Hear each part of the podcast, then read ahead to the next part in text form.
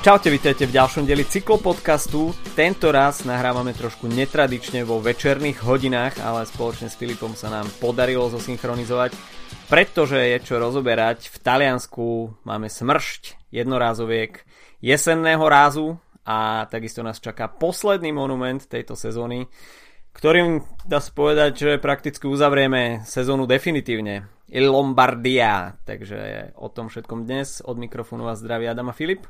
Čaute. No, už sme trošku vytrezveli po majstrovstvách sveta v Innsbrucku. Alejandro Valverde nám predvedol nový duhový dres, takže po troch rokoch vládnutia Petra Sagana vidíme konečne dúhu aj na niekom inom a musím uznať, že Alejandrovi to v ňom svedčí. Áno, môže byť, uh, graficky to zvládli OK, uh, nie je to žiadna hamba, je to, vyzerá Bez bielých kráťasov.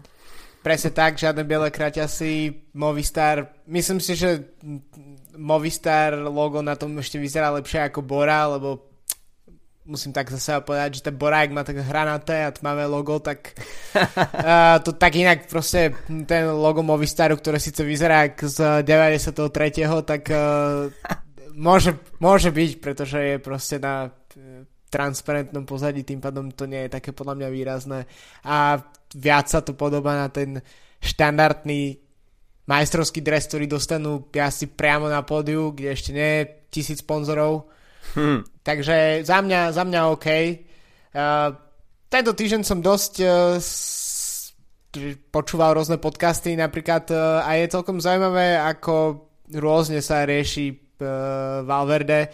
Mm. Napríklad v podcaste od BBC, tak uh, v podstate všetci traja uh, ľudia, ktorí tam sedeli, sa zhodli v tom, že to nie je úplne dobré pre šport a že v podstate celý ten celá tá vec s Valverde a operáciou Puerto je doteraz nedoriešená a podobne. V iných podcastoch zase sú uh, myslím, že trocha zmierlivejší, ale musím povedať, že dnes, keď uh, sme videli, jak uh, na Milan Turino zápol motor v istých momentoch, tak uh, bolo dobre vidieť uh, Valverdeho v majstrovskom drese. Ja sledujem cyklistiku kráčie, ako sa datuje vlastne uh, celé táto operácie Puerto spred asi 12 alebo koľko to bolo rokov, tak uh, mu to dokážem nejakým spôsobom odpustiť. Pre mňa už Valverde jazdí čistý, čistý odkedy, aspoň dúfam, odkedy sledujem cyklistiku. Uh, ja čo som čítal nejaké komentáre na adresu Valverdeho, tak najkritickejší asi k nemu boli borci na Cycling Tips a Austrálčania mm, mu to asi nevedia veľmi odpustiť. A bolo to až také, myslím, mm, trošku plakanie na nesprávnom hrobe a neviem, môj pohľad na to dostal dva roky, ktoré si odpíkal budíš. Mm, rovnako ako som trošku vymekol, čo sa týka Lance Armstronga, pretože nie som ten typ človeka, ktorý mm, aj keď proste Lance Armstrong spravil zlo cyklistike v tej dobe, v ktorej pôsobil, tak e, nevidím dôvod, aby bol hejtovaný. Po tom, čo mu boli odobraté tituly, takisto si odpíkal svoje mm, má doteraz, dá sa povedať, právne problémy a musel tam aj rozpredávať majetok a neviem čo všetko uh, dokopy, takže tiež si prežil svoje.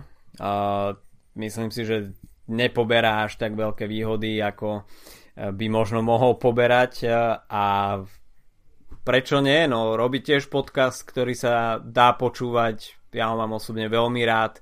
Počas Tour de France je to človek, ktorý kto viac môže hovoriť o Tour de France ako Lance Armstrong, dajme tomu.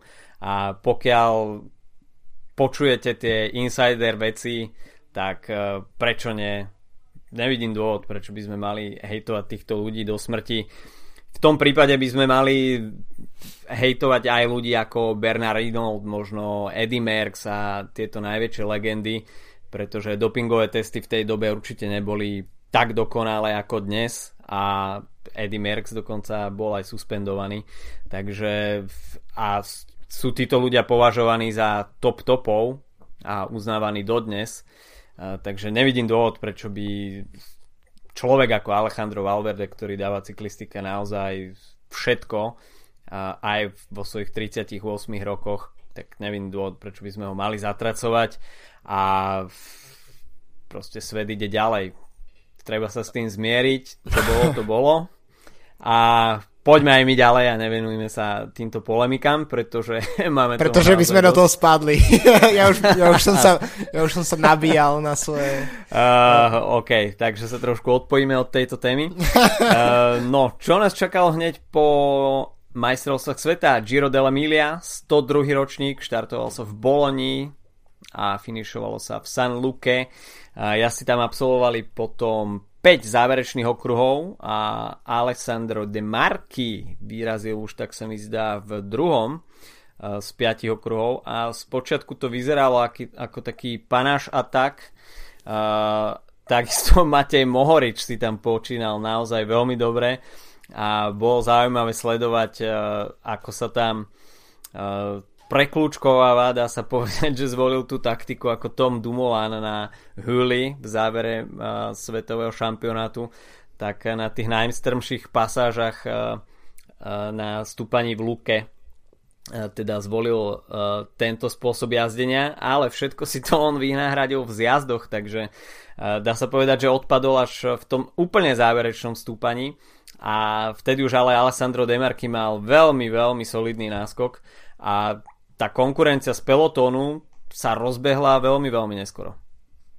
Áno, musím povedať, že uh, veľmi ma baví sledovať jazda, kým je Mohorič, uh, pretože naozaj je to oportunista, výborný zjazdár, mm-hmm. nie je taký dobrý na kopcoch, ako hovoríš, sám sa tam preklúčkoval a podobne, ale dokáže si to vynahradiť a my, je to jazdec, ktorý, ktorý jednoducho ma baví ho sledovať a, a myslím si, že tento týždeň na e, tých talianských e, jednorazovkách plus ešte Paris Tour, keď k ním prirátame, tak e, vlastne prial takým oportunistom. Mm-hmm. Mohorič síce nevyhral, ale v podstate Demarky je tiež presne tento príklad. Jazdec, ktorý vyhráva z únikov, ktorý tam ne, sa nebojí proste položiť x kilometrov dlhý únik samostatný, ako to bolo aj cez víkend, alebo keď to vlastne bolo, už som stratený, čo sa týka dní. Uh, takže a vlastne to sa potom ukázalo aj v, v strede týždňa na Trevali Varesine. Mm-hmm. Ďalší oportunistický v podstate jazdec, aj keď tento raz z inej pozície, k tomu sa ešte dostaneme. Čiže uh, no na Emily to bola podľa celkom solidná divočina počasie tam zahral svoje, aj čo sa týka napríklad televízneho prenosu, keď, pra, keď eh, sa niektoré časti jednoducho sa nedali sledovať, pretože uh, práve po mne kvôli uh, dažďu, tak uh, boli tam problémy s niektorými kamerami. Uh, takže bolo to, bo, sú to jedny z tých pretekov, ktoré naozaj z, z týchto talianských jednodňovek sú uh, veľmi zaujímavé a myslím si, že aj už som to spomínal, že v podstate za tú dobu pomerne krátku, čo sledujem cyklistiku, to môžem tak povedať, špeciálne keď sa pozeráš na to, že tu bol 102. rečník uh, Emilie, tak, uh, tak mám pocit, že aj za tých pár rokov sa výrazne zlepšuje z týchto jednodňoviek, mm-hmm. že mhm. ako keby rastú na prestíži aj napriek tomu, že to nie sú World Tour podujatia s výnimkou Lombardie, a, ale je, vidíš na, fakt, že jazdcov, ktorí pár týždňov dozadu bojovali o Grand Tour víťazstva alebo v etapách minimálne na Grand Tour. Uh, vieš, že, že tam proste štartujú naozaj uh, už len Valverde, hm, že si oblečie ten duhový dres pár dní po, po Innsbrucku, kedy by ko, pokojne mohol ukončiť sezónu, ale ide tam, ide to skúsiť. Takisto jazdci ako Rigoberto Uran, ktorý si ešte má čo dokazovať, Vincenzo Nibali, ktorý evidentne jeho forma je niekde inde už pár týždňov uh, od Tour de France, ale jazdí a skúša, tak je to podľa mňa je to vynikajúce pre, pre úroveň týchto pretekov a ale o to zaujímavejšie je, že práve uh, triumfy si z nich odnášajú jazdci, ktorých som spomínal. Mimochodom, kopa z týchto pretekov je zaradená do série talianského pohára, keď si zoberieme, že akú úroveň má slovenský pohár v cyklistike a, a talianský pohár, tak je to, ak, dá sa povedať, že úplne iná planéta.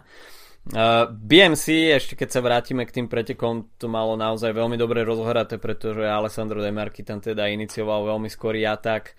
Uh, nasledoval ho tam Matej Mohorič, uh, takisto tam bol Alexander Ženies a, a teda Dylan Teuns, dá sa povedať jeden z favoritov týchto pretekov a dá sa povedať aj, že týchto talianských jednorazoviek, ktoré budeme ešte mať možnosť tento týždeň vidieť.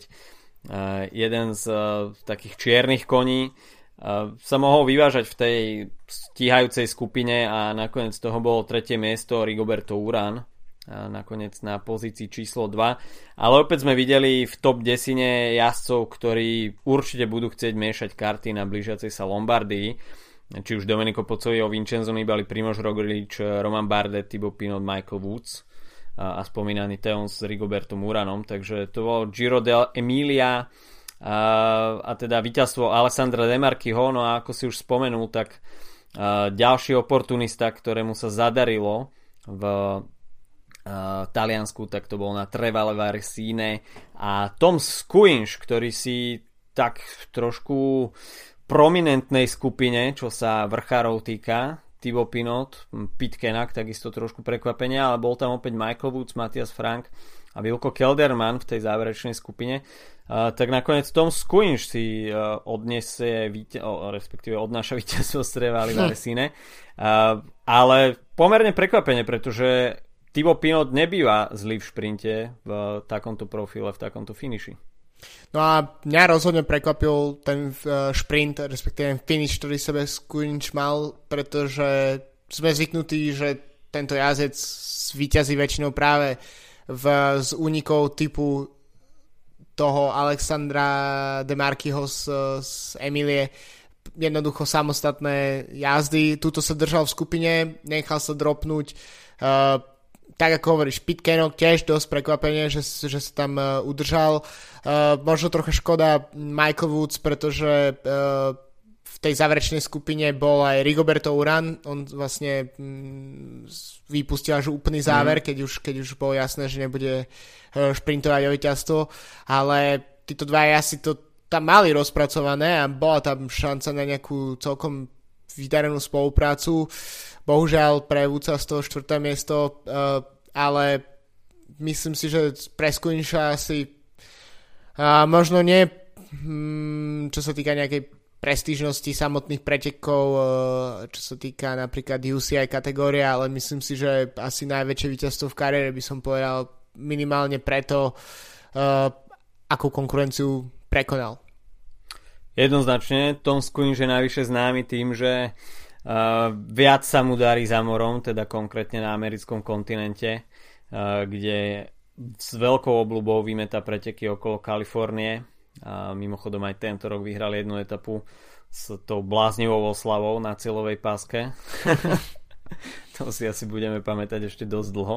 Uh, ale teda opäť víťazstvo pre Trek Segafredo a keď teda hovorím opäť, tak s prihliadnutím na to, že Bauke Molema vyhral na uh, Grand Premio Bruno Begeli, uh, kde štartovalo takisto viacero zaujímavých jazdcov, hoci ten start list nebol tak nabitý ako na pretekoch, ktoré sme už spomenuli.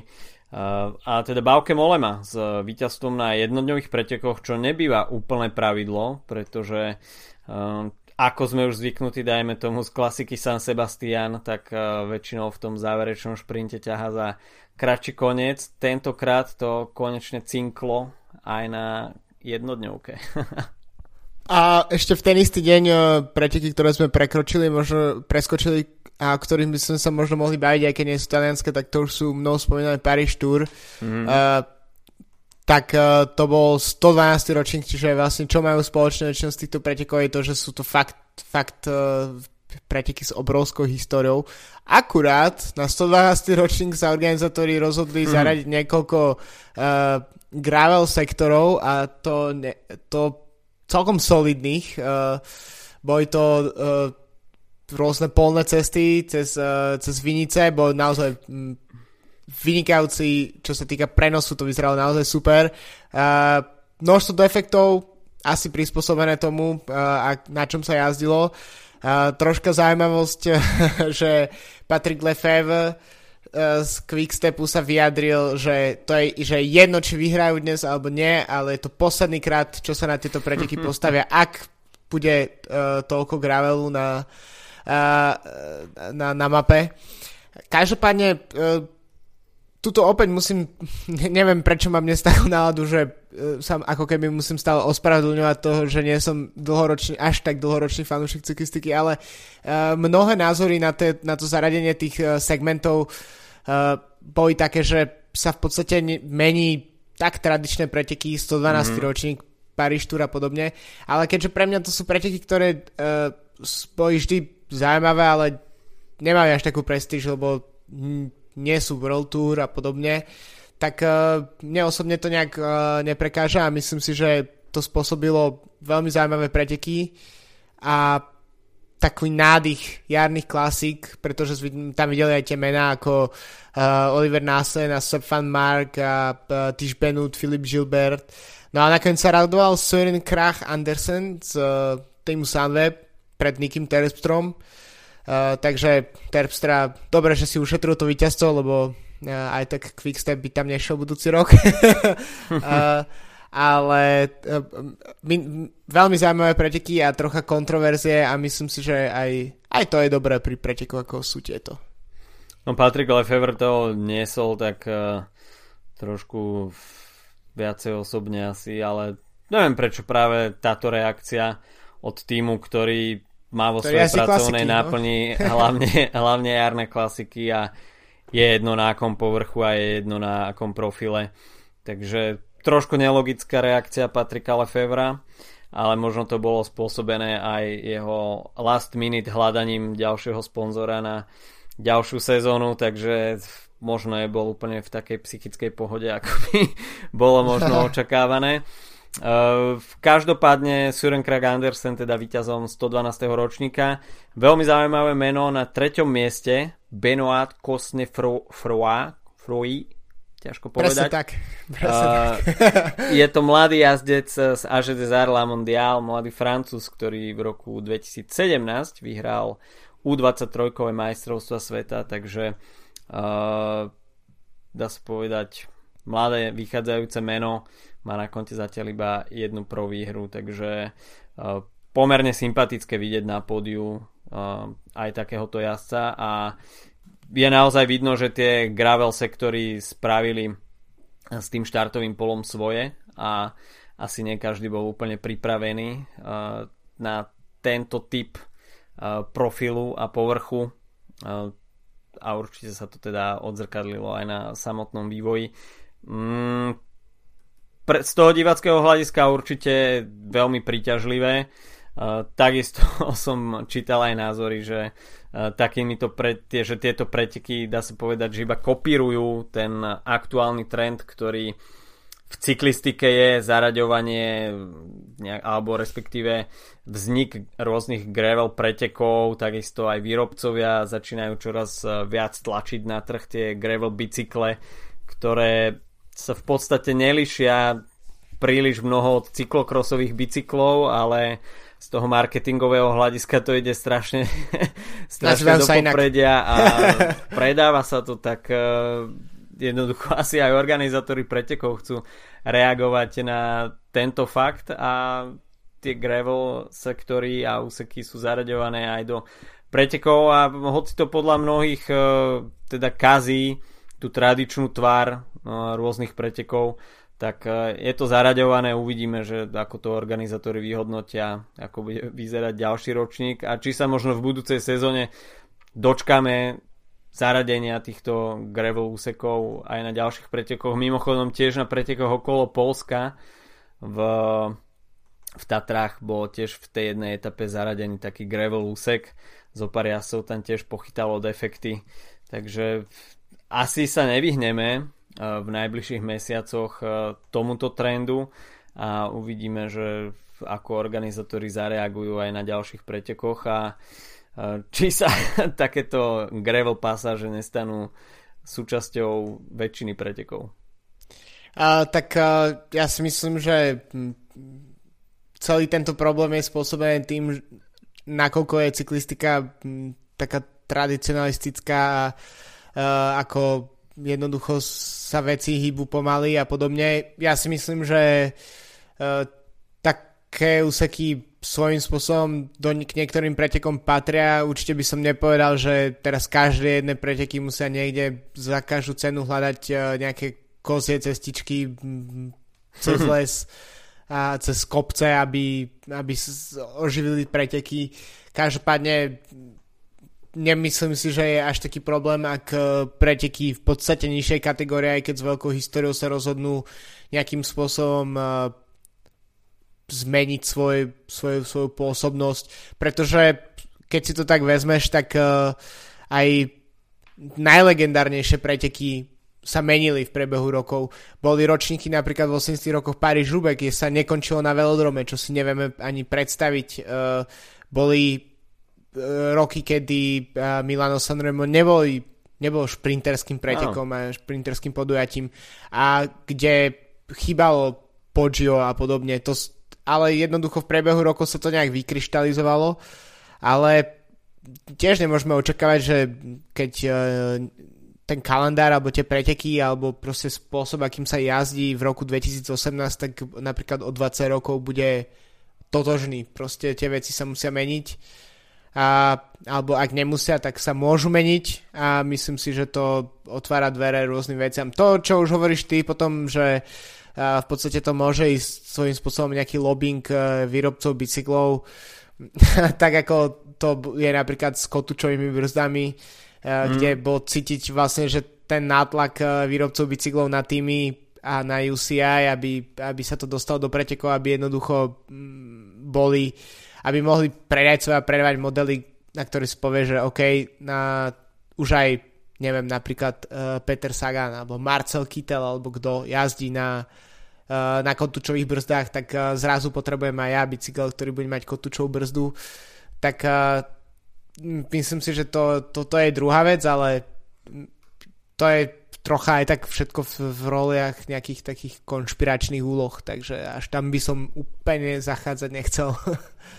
od konšpirácií do Belgicka a sa prizastávame pri pretekoch Banš, Kimej, Banš a tam zvíťazil Danny van Popel po veľmi líšiackom záverečnom kilometre, keď uh, vlastne väčšina pelotónu si asi myslela, že do šprintu sa zapojí Dylan Hrunewegen v drese Lotto NL Jambo. No nakoniec to bol Danny van Popel, ktorý tam využil zmetok uh, v tých uh, záverečných stovkách metrov a vyštartoval do veľmi skorého šprintu, to bolo snad nejakých 500-600 metrov. Uh, takisto to klzalo na tých uh, dlažobných kockách, bolo to domierneho kopca, čiže dá sa povedať povrch, ktorý Danimu Fan Popelovi viac ako sedí a nakoniec uh, to využil a bol z toho prvé miesto. Trošku sklamanie pre Iva Lamperta, ktorý skončil na druhom mieste, takže Quickstep vie zbierať aj druhé miesta. No a trojicu doplnil uh, Belgičan Oliver Nessen v drese AG Desar La Mondial, takže uh, toľko aj ukončenie sezóny v Belgicku. Uh, no a pred nami bolo dnes také taká malá ochutnávka pred Il Lombardiou a to boli preteky Milano Turín, na ktoré som sa ja osobne veľmi tešil, pretože a jazdci v závere absolvujú dva okruhy na stúpaní Superga a tam to býva naozaj veľmi, veľmi pestré, pretože tento kopec má priemer niečo okolo 10%, v maxime to stúpa do 14-15, takže je to viac ako výživné. Navyše, keď sa stretne taký start list ako napríklad Alejandro Valverde, Miguel Angel López, Thibaut Pino, Fabio Aru, Jakob Fuglsang, Egan Bernal, Hugh Carty a tak ďalej a tak ďalej, mohli by sme menovať kompletnú 20 asi, tak naozaj je to prísľub veľmi kvalitnej a útočnej cyklistiky v závere Nakoniec sme mali možnosť vidieť e, veľkú aktivitu Alejandra Valverdeho, ktorý teda vôbec nešetril energiou a dá sa povedať, že pred Lombardiou je stále pri chuti. Uh, áno, tak uh, ja neviem, uh, Lombardia asi sú jedno z mála pretekov, ktoré ešte nevyhral, takže k tomu sa ešte dostaneme. Každopádne v, na Milan Turino tak uh, veľmi solidne tam rozprúdil akciu. V jednom moment uh, to tak aj vyzeralo, aj som ti písal počas pretekov, že ako keby išiel tempom, vyzeralo ako keby išiel tempom, že ide na bajku na nákupy, zatiaľ čo ostatní sa tam trápili. Nakoniec ku koncu mu tu síl až tak úplne ostalo, ale uh, myslím, že tie jednotlivé nástupy tých mien tak uh, boli naozaj bolo to excelentné vidieť jazdcov v posledných uh, kilometroch pretekov, uh, nástupy Jejca, nástupy, uh, ako si spomínal, Valverdeho s Timom Velencom, potom tie kryštalizovanie tej záverečnej skupiny, ktorá, ktorá mala tam Mikel Angelo Lopesa mm. a, a podobne. Uh, takisto sme boli v situácii, že sme mali unik, ktorom bol Valverde a potom dva jazdci FDŽ a dva jazdci mm-hmm. Astany, čo tiež celkom uh, konštelácia, ktorú ne, nevidíme úplne často. Uh, pri chuti tiež vyzeral celkom Egan uh, Bernal po myslím, že tieto talianské jednorazovky sú pre neho prvé preteky od uh, toho zranenia mm-hmm. zo mhm. San Sebastianu, takže tiež pred Lombardiou pri chuti. Aj Rafa Majka bol v úniku dosť, mm-hmm. dosť dlho, takže naozaj ten, eh, ten start list bol neuveriteľný uh, na to, ako neskoro v sezóne sme a že už je po majstrovstvách sveta a podobne. Uh, no a nakoniec Thibaut Pino ukázal, že po tom výbuchu na Gire v poslednej etape, tak posledné týždne sezóny mu celkom sedia. Výborne sa ukázal aj v Innsbrucku uh, etapový víťazstvo z VLT. No a teraz celkom slušná a veľká jednodňovka na konci sezóny. Ty si už našrtol ten zaujímavý moment, ktorý sa tam naskytol a to Alejandro Valverde v obklúčení štyroch vlkov, e, konkrétne tam bol Thibaut Pinot a David Godu v drese FDŽ a Miguel Angel López a Jakob Fuglsang v drese Astany, takže uh, Astana a aj grupa ma FDŽ tam mali dva náboje, s ktorými mohli strieľať a ja som sa tešil na peknú prestrelku uh, hm. na Alejandra Valverdeho, ktorý tam bol s dlhým dresom ako pes na oko tam svietil, avšak Jakob Fuglsang tam nakoniec odpadol dosť skoro a keď sme sa už tešili na tie ohňostroje v záverečných stovkách metrov, tak prišiel moment, ktorý nechápem doteraz, ale to zrážka Davida Godu a s Miguelom Angelom Lópezom, tak to bola situácia, ktorú naozaj nevidíme priveľmi často a to takýto hlúpy a absolútne nepredvídateľný pád v stúpaní, kde sa ide nie príliš veľkou rýchlosťou, samozrejme nevideli sme našťastie nejaké serióznejšie zranenia, ale úplne to ubralo z toho napätia, ktoré sme očakávali v závere, pretože kryštalizovalo sa to tam naozaj na veľkú bitku. Hm. Áno, tak to bol moment, kedy si myslím, že väčšina ľudí povedala proste, že čo? Čo sa tu deje.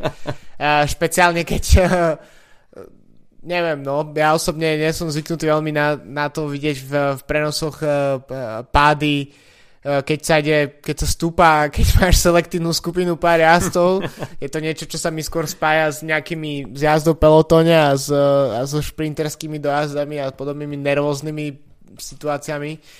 Uh, takže to je, to je veľmi, veľmi zaujímavé. Eh, čo sa tam stalo. Môžeme spojať, že mohol, možno za to mohli nejaké menšie skúsenosti mladých jazdcov, uh, lebo aj Godu, aj, aj Miguel Angel López sú, sú mladí jazdci. Na druhej strane myslím si, že nestáva sa veľmi často, aby dvaja jazdci pomerne dôležitom momente v pretekoch tak, uh, tak to stratili koncentráciu alebo respektíve venovali koncentráciu niečomu inému a, a jednoducho sa nevšimli a takto hlúpo spadli. A tým v podstate v posledných uh, metroch pretekov dosť uh, nastavili platku toho, čo sa potom dialo v závere, hoci myslím si, že v FDŽ nakoniec môžu byť spokojní, hmm. pretože vlastne to ako keby naštartovalo do, unika, do uniku Pinota, na ktorého už uh, nikto ďalej nestačil. Hoci by sme si mohli povedať, že keby Miguel Angel López nepadol, tak uh, tie záverečné metre vyzerali veľmi silné od neho a tie sekundy, ktoré tam strátil, tak, tak by sa mu možno zišli v tom momente. Ale Pino vyzeral naozaj veľmi dobre a myslím si, že určite musí patriť najvä- jedným z najväčších favoritov na Lombardiu a to aj napriek množstva uh, downhillov, ktoré, ktoré Lombardia ponúka. Veľká škoda pre Miguel Angela López a podľa mňa si za ten pád mohol tak trochu sám, pretože on sa tam obzeral dozadu, neviem na koho, pretože za ním nikto nebol v dohľade. A asi trošku neskúsenosť, hoci Miguel Angel López je už takisto ostrielaný borec. Nevyšlo to, nevadí. A hoci skončil na druhom mieste, takže kto vie, ako by vyzeral ten samotný záver pokiaľ by neprišlo k tomuto incidentu. Alejandro Valverde, tak uh, Tivo Pino, dá sa povedať, využil túto situáciu, naštartoval motor, Alejandro Valverde už nebol schopný nasledovania. Uh, takže pódium Pino López Valverde, štvrté miesto Matia Cataneo s Andron Giocottoli Sidermek, uh, takže veľmi pekný výsledok pre uh, taliansku Pro Conti stajňu. Piatý Sebastian Reichenbach, ktorý počiarkol veľmi dobrý výkon grupami FDŽ nakoniec 6. miesto Vilko Kelderman. Fabio Aru, ktorý bol dropnutý, dá sa povedať, neustále a iba sa tam tak doťahoval, vysel tam za oči, tak nakoniec 9. miesto, čiže top 10 pre Fabio Aru a hoci doteraz nechápem, ako sa mu to podarilo, ale budiš. Ale pre Lombardiu takisto prísľub e, viacerých jazdcov a to Rafael Majka, Bauke Molem a Daniel Martin ktorých určite uvidíme na Lombardii na popredných priečkach. Takže e, dá sa povedať, že do Lombardie nám ostávajú necelé 3 dní. Určite to bude veľký ohňostroj. E, zajtra však ešte nás čakajú preteky Grand Piemonte, ktoré sa takisto odohrávajú v okolí Turína. Taliani tam majú viacero želiezok v ohni. Sonny Colbrelli, Saša Modolo, Andrea Guardini, ale takisto to budú aj asi nielen toho šprinterského rázenia, ktorí budú mať šancu sa presadiť. V drese Astany by sa mal predstaviť Omar Frail, takisto Dylan Teuns v BMC, Team Valens tiež Benot, takže bude to pomerne solidná prestrelka. Ale tá všetká pozornosť sa už smeruje skôr na sobotu a teda Il Lombardiu, posledný monument e, tejto sezóny, a e, po tých majstrovstvách sveta, ktoré boli naozaj veľmi ostro sledované, tak e, je to teda ďalší vrchol tej cyklistickej jesene a na samotný záver sezóny. Vincenzo Nibali je obhajca minuloročného titulu, avšak e, od Žraloka z Messiny sme možno čakali na jeseň trošku viac. Samozrejme tá jeho forma je poznačená tým pádom na Alpe d'Huez Tour de France, kde si zlomil stavec a tá jeho rekonvalescencia trvala dlho, takže uh, nie je ani žiadnym prekvapením, že Vincenzo Nibali nie je tým Vincenzom, ktorého by sme možno očakávali na záver sezóny. To však nemusí Bahrajnu Merida vôbec vadiť, pretože v zostave by nemali chýbať bratia Izagireovci, takisto Matej Mohorič, Vincenzov brat Antonio, no a takisto Franco Pelicotti, no a najmä Domenico Pocovivo, ktorý by mohol byť potenciálnym lídrom Bahrainu Merida na Lombardii. No, tak tých lídrov z ďalších tímov je množstvo, myslím si, že väčšinu z nich sme už načrtli dosť v posledných minútach. Uh, uh, je to v podstate jedna z výhod uh, týchto talianských jednorazoviek, pretože je približne vidno, kto je v akej forme a ako sa objavuje vlastne, či sa objavuje vpredu na pretekoch, alebo či sa šetrí, alebo či jednoducho tá forma tam nie je. Napriek tomu Nibaliho by som úplne nevyškrtol z eh, okruhu favoritov, pretože hmm. tieto preteky sú ušité na mieru tohto jazdca, stúpania, klesania, zároveň talianská krv. Uh, takže ťažko, myslím si, že sa obzerať uh, niekde inde ako za obhajcom trofeje. Na druhej strane uh, Nibali má túto sezónu už splnené, pretože vyhral uh, Milan Sanremo, tým pádom je, monument si pripísal taký, ktorý od neho možno ani nikto neočakával a uh, takže do tej Lombardie sa môže naozaj pustiť uh, s čistou hlavou, podľa mňa. No a myslím si, že tento rok môžeme očakávať, myslím si, že tam je mierna zmena na úplne konci pretekov, ale myslím si, že na, na to, čo uvidíme v, cez víkend, tak to nebude mať reálny dopad. Uh, v podstate profil vyzerá takmer úplne uh, identický, akorát sa mi zdá, že uh, nejaké stúpania sa tam pomenili v závere. Uh, každopádne hore-dole niečo pre žraloka, pretože ten žraloče zuby na profile mm. sú viditeľné. A je to, sú to takisto preteky, ktoré, ktoré sa vynikajúco pozerá v televízii, pretože sú ak je pekné počasie v danom regióne, tak, eh, tak eh, je to naozaj oslava. Eh, no možno niekto by povedal, že jesene, ja by som povedal, že v danom regióne to skôr vyzerá ešte ako leto, ale, ale my v krajinách strednej Európy, ktorí si môžeme hovoriť, že máme už jeseň v plnom prúde, tak tak je to pre nás jesená klasika. no iba malé načrtnutie toho, aký startlista na Lombardii zíde. Tak eh, Alejandro Alverde, samozrejme, prezentácia druhého dresu. A hoci dnes možno začal to prekliatie duhového dresu, tak uh, uvidíme, možno ho uh, zruší už na Lombardii. Takisto Mikel Landa by sa mal konečne predstaviť v drese Movistaru hoci zatiaľ je to iba taký provizorný start list. Uvidíme, nakoľko to bude pravdivé. Mitchelton Scott, tak tam sú viacerí jazdci, ktorí by mohli atakovať popredné priečky. Ardenskí klasikári par excellence, či už je to Michal Albasini, Roman Krojciger, Mikel Nieve a takisto dvorný vrchársky domestik Jack Hake Bratia Jecovci takisto, takže tí určite budú mútiť vodu. V drese to Soudal, Tim Valens, tiež Benot, Thomas Dechent, ktorý si určite naskočí do úniku, takisto aj ako dneska na pretekoch Milanu Turín. Uh, Tibo Pino, ktorý teda po dnešku určite bude mať veľkú chuť. Uh, takisto Rafal Majka, Jakob Fuglsang, Omar, Omar Frail, Roman Bardet, um, Ivan Ramiro Sosa, jeho pravdepodobne posledné preteky v drese Androni Giocattoli Sidermek a pri ňom vznikli také zmetky, neviem, že či nakoniec prestúpi do treku Segafredo alebo ho nakoniec uchmatne Sky.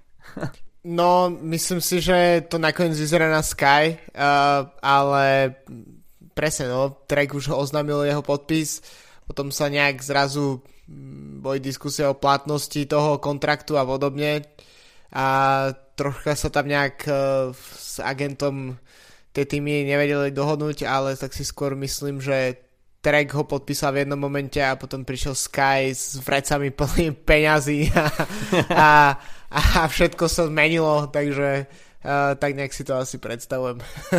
Dali cash na stôl. Presne tak. Dali to na Fica a položili na stôl bankovky. Dobre, Quickstep, uh, Bobby Jungels, Enric Mas, takže takisto veľké mená. Michael Woods, ktorý sa takisto uh, zdá byť pri chuti. Ilnur Zakarín, Primož Roglič, ktorému budú z jazdy takisto veľmi sedieť. Gianni Moscon dneska vybuchol na Milano Turino, takže uh, ťažko povedať, čo uvidíme od traktora na Lombardii, ale skôr to asi vyzerá tak, že Egan Bernal by mohol byť lídrom. Uh, Trek Segafredo, Bauke Molema, ktorého sme už dnes spomínali. No a zaujímavé to bude takisto v drese Spojených Arabských Emirátov. Daniel Martin, ktorý, ktorému príliš svetové, svetový šampionát v Innsbrucku nesedel, uh, tak uh, podľa mňa na Lombardii by mohol uh, spraviť niečo s tohto ročnou jeseňou. No a takisto v drese Sunwebu Wilko Kelderman, Sam Omen, no a Villier Triestina bez Pipa Pocata. Ach, a takisto bez Jakuba Marečka, ktorý jazdí na Taihu Lake, eh, kde vyhral asi svoju 18. myslím etapu eh, dnes, alebo 17. v kariére na týchto pretekoch. Tak, uh... Mimochodom, dnes som si pozeral jeho kariérne štatistiky 37 profesionálnych víťazstiev, z toho iba jedno na európskej pôde. To je dosť uh, zaujímavé. Inak mimochodom prestupuje do, do CCCčka uh, od budúcej sezóny, teda BMC, CCC, tak, uh, takže uvidíme, čo sa, ako sa predvedie vo World Tour a na európskej pôde, ale ja by som až také veľké očakávania od Marečka asi nemal. Ešte sa vráťme k Lombardii. Dobre. Patrilo by sa typnúť víťaza. Uh, uh, no, tak ideš prvý. Uh, fakt? OK. Uh, tu, tu, tu, tu, tu. Egan Bernal. Tak som, myslel som, že to povieš. Uh, tak uh, ja poviem Michael Woods. OK, môže byť. Ešte len tak pre informáciu, štartuje sa v Bergame, finišuje sa v Kome. Dúfam, že v nie v Kome. 241 km a v druhej polovici to budú naozaj žraločie zuby. A počas týchto kilometrov budeme môcť vidieť jaso stúpať na kole Giallo, kole Brianza, Madonna del Ghisallo, Colma di Sormano a, a takisto Civilio, čo bude záverečné stúpanie. No a myslím si, že to tempo sa bude postupne zvyšovať a minimálne na Muro di Sormano to bude veľmi selektívne a potom uvidíme zaujímavých záverečných 50 km na Civiliu, tak tam sa už pôjdu asi uh, veľké bomby, pretože potom už uh, nie je na čo čakať. Dá sa povedať, že je to 4, 4 km kopec, ktorý má v priemere 10%, v maxime 14, takže niečo ako dneska na Superge, kde to naozaj bolo veľmi selektívne. Tento raz však ja si budú mať iba jeden pokus, takže o to väčšie bomby sa asi na Čiviliu pôjdu. OK, takže toľko od nás na dnes a, a ideme asi spať, pretože a ráno idem jazdiť na Brownsberg. Takže stretávame sa o 6, takže budiček bude veľmi skorý. OK, užívajte si posledné krásne jesenné dni, hoci naozaj to vyzerá ešte pomerne ako leto, minimálne v Bratislave. Takže jazdite ešte, čo vám srdce ráči a počasie dovolí, pretože za chvíľu sa ocitneme v dňoch depresie, neustálej tmy a mrazivej zimy. Takže majte sa zatiaľ pekne. Čau, čau. Čau.